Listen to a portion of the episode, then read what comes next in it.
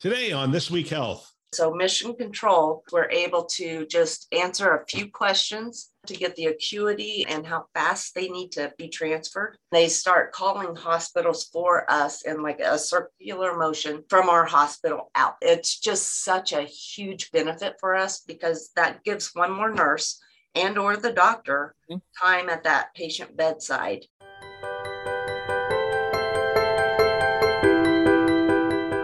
Welcome to This Week Health Community. This is Town Hall, a show hosted by leaders on the front lines with interviews of people making things happen in healthcare with technology. My name is Bill Russell, the creator of This Week Health, a set of channels designed to amplify great thinking to propel healthcare forward. We want to thank our show sponsors, Olive, Rubrik, Trellix, Medigate, and F five in partnership with Sirius Healthcare for investing in our mission to develop the next generation of health leaders. Now, on to our show. Hello, I'm Sue Schade, Principal at StarBridge Advisors and one of the hosts for the Town Hall show. Today's guest is Bonnie Goans, who has been an R N at Rice County District Hospital in Lyons, Kansas for more than twenty years, and also serves as trauma slash emergency preparedness coordinator. As a critical access hospital, Rice County District operates with the lean team of only one hundred fifty staff. In May of twenty twenty, they had an already completely overwhelmed staff and an unprecedented surge of sick patients from COVID. Caring for these individuals was consuming the staff's time. The hospital didn't have any team members available to make patient transfer and transport calls because everyone was focused on treating patients. The hospital knew they needed help when it came to moving patients. They needed a technology solution for patient movement. Today, we're going to learn about the situation they faced, the solution they implemented, and some of their key lessons. Welcome, Bonnie. Hello, glad to be here. Great. I'm looking forward to this conversation and learning about your challenges and what you did. Let's start by having you describe Rice County District Hospital, who you serve in terms of the community and your specific role. Yes, our hospital is in the heart of Kansas. We are forty miles away from any larger hospital. We service a community of ten thousand people, mostly farmers and industry workers. Our hospital is a twenty-five bed critical access hospital. So our role in the big picture is to stabilize and transfer. That's our key role in the state of Kansas with getting people to the right level of care. So we typically transfer out probably forty percent of our patients. Say a little bit more and then a little bit in terms of your specific role. My role, I have a, well, a multi role. I still work on the floor as a staff nurse when needed. Mm-hmm. And or if there is a crisis, I work like in the emergency department, labor and delivery. We deliver babies here as well, and well, and just any any other thing. So I understand you also are the trauma slash emergency preparedness coordinator. So what does that mean in terms of your role? That means I work with the state to come up with specific criteria and a systematic approach to taking care of a trauma patient, mm-hmm. so that they get the highest level of care in the quickest time. And then we, that's our goal, is to stabilize them and get them transferred out to a level one trauma center. Okay. And our closest one is ninety miles away. Okay. So that was something I was going to ask you to repeat. So I heard you describe the size of the community and where you are, and ninety miles to the closest trauma center. Yeah, well, to the a level one. We have a level, oh, level three one. that is okay. is. like thirty miles away. Okay. Takes forty minutes by ambulance to get to the level three. Okay. It takes an hour and fifteen minutes by ambulance to get to a level one. Okay. And and is it by ambulance or is there any air flight? We do a lot of air flight. Truthfully, it just depends where that helicopter or that plane is, uh-huh. to for the, their time to get here, pick up the patient and take them to the level one, how long that would be versus our E M S driving them. Mm-hmm. So those times we look at each case to know, are we going to fly or drive? What's the weather like? Can we do helicopter or fixed wing? And then we also look at we have a small E M S crew. We do have a full-time crew, one crew for every twenty-four hours. And then they do have a backup, but in this day and time, paramedics are hard to come by. And so you're not guaranteed to have a paramedic for that second out crew. Mm-hmm. So if the distance is further than ninety miles, our E M S cannot take the patient. They cannot leave the rest of our community without ambulance care. Okay. So that's where flight crews come into play. Okay. And with COVID, we have sent patients to seven different states. Wow. Yeah. Oklahoma, Colorado, Nebraska, Iowa, Missouri. Those are just the ones right off the top of my head. So yeah, and the, quite the ordeal. We've transferred a lot of patients to Tulsa, Oklahoma. We've transferred some trauma patients to Nebraska. They have a very good neuro hospital for a T B I, a traumatic brain injury. They have a great hospital for that. We transferred to Colorado with pediatrics, to Aurora, Colorado. And all of this has to be arranged. And we, I'm not going to say we have a skeleton crew, but we have a small crew that's very diversified and efficient that works every shift. So we don't have a whole lot of extra runners. We don't have like scribes. We don't have business office people that are sitting there answering our phone in the E R. So it does take a lot of effort and time to get that patient where they need to be, and then try to make phone calls to get doctor, hospital acceptance, and then get a bed. That becomes very tricky if we're trying to do that by ourselves.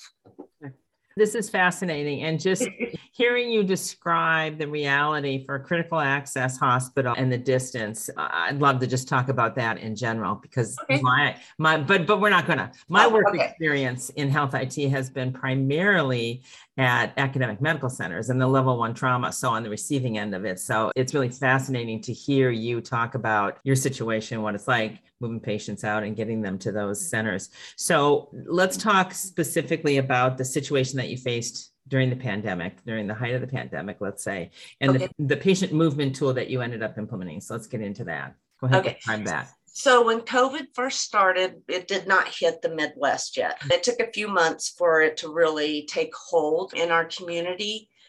And when it first did, we had a patient was significantly sick with COVID. We do not have the ability to put a patient on a vent. This patient we happened to put on a BiPAP. That's the highest level we can go for breathing. And he was not maintaining. We did the plasma with this gentleman, trying to do anything that we could for him. And then our doctor and nurses took turns calling and calling and calling hospitals.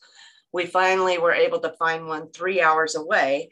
And we worked well already with the flight crews in our area. So we had called one. They sent a fixed wing in and took that patient to where they needed to go. Then the state of Kansas introduced us to Mission Control. And that is a company that supports us and arranges transportation and hospital acceptance for us. So now they are actually a key player in our trauma team. Okay. And not only trauma, it's our emergent team. Mm-hmm. They play a significant role. They help us do the legwork that we really don't have time to do.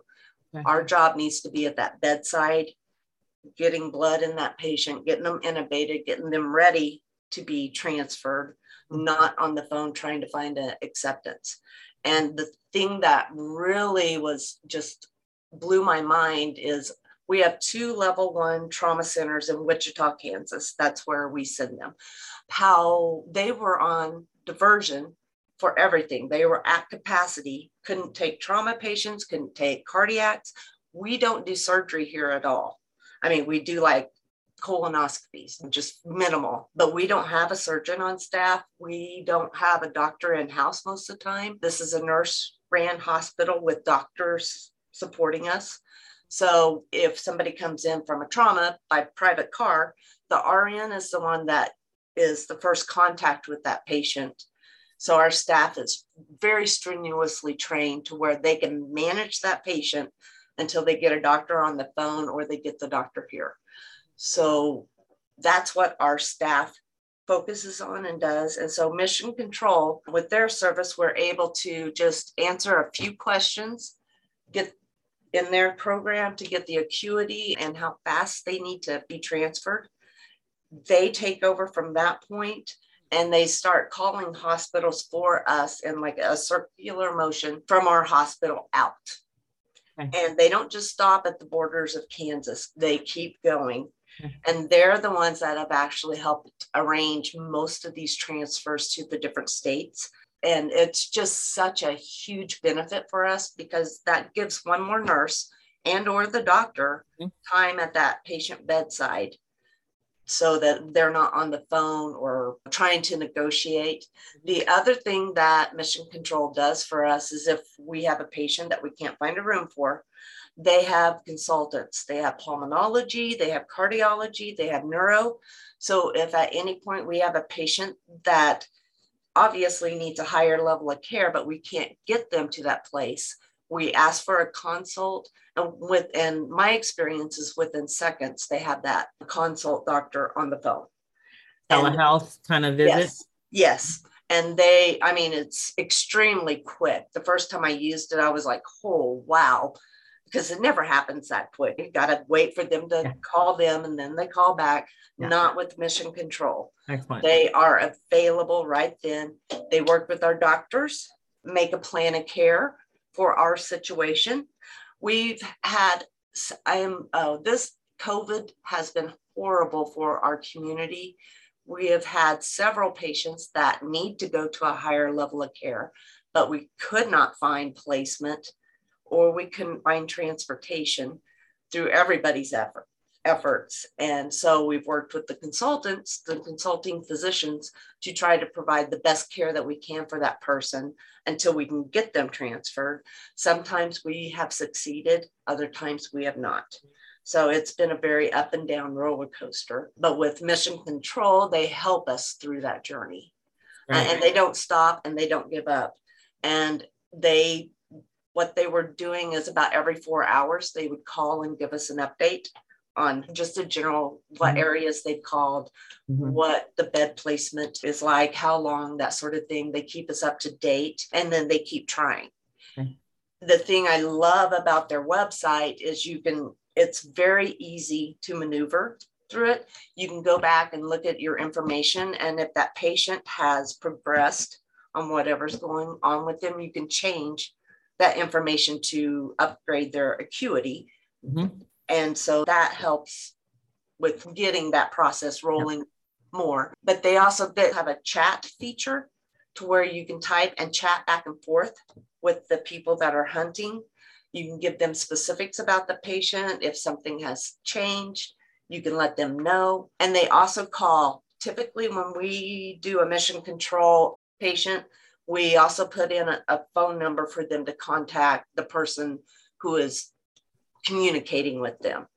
Now, during COVID and the hospital, all of our regional hospitals being at capacity, what we ended up doing is having a team of staff members that would be on call for people that were working in the hospital so that if they had somebody that needed to be transferred, they notified the person that had the on-call phone, gave us a brief synopsis of what was going on with that patient, and we would enter the information into Mission Control because it's a web base and an app.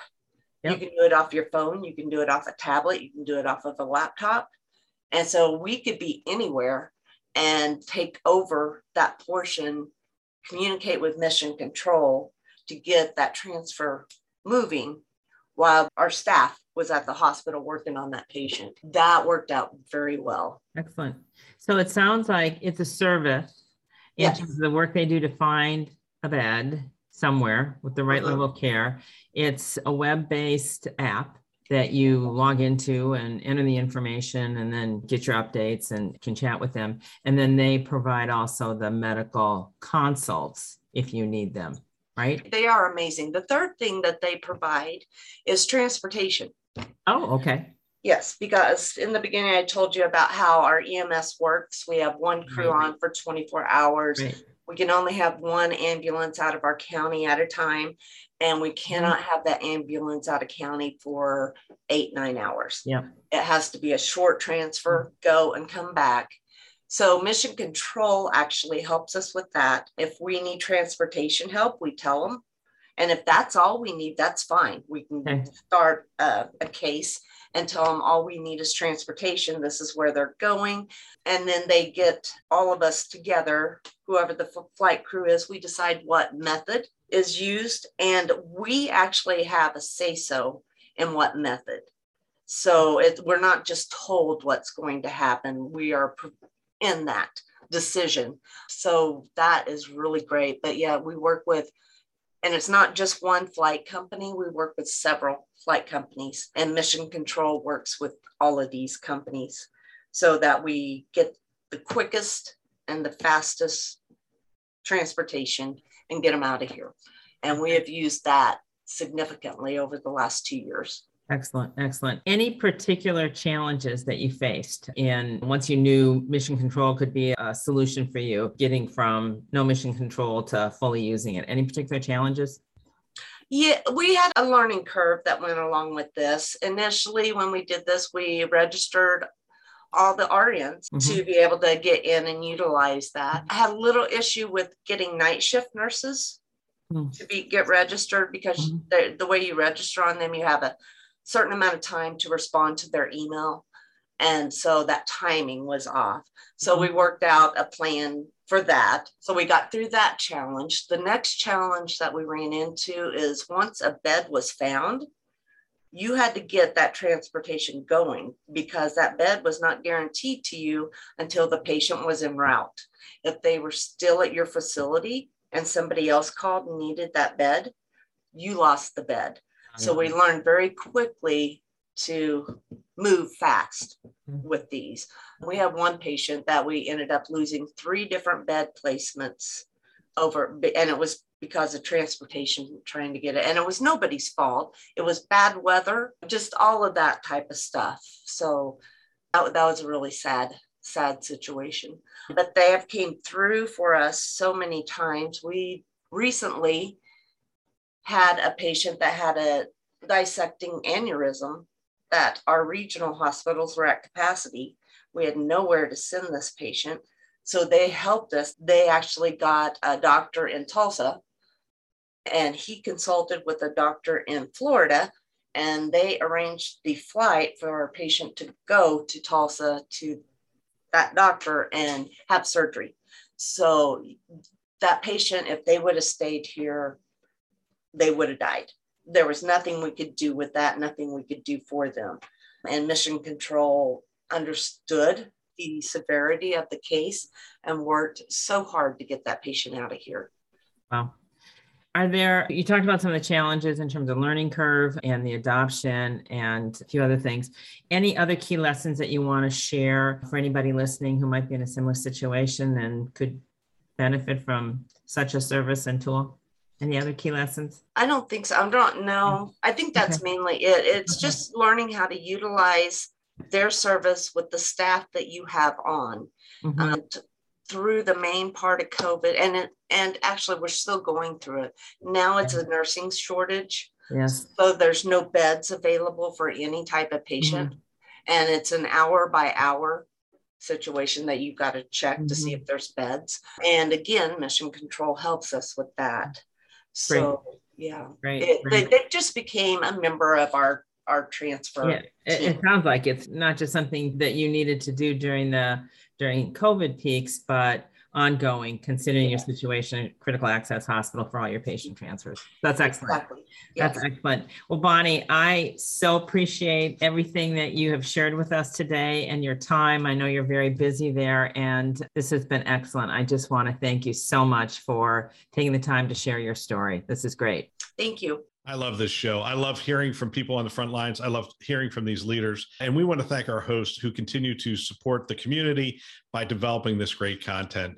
We also want to thank our show sponsors, Olive, Rubrik, Trellix, Medigate, and F five in partnership with Sirius Healthcare for investing in our mission to develop the next generation of health leaders. If you want to support the show, let someone know about our shows. They all start with This Week Health, and you can find them wherever you listen to podcasts. Keynote, Town Hall, and Newsroom. Check them out today, and thanks for listening. That's all for now.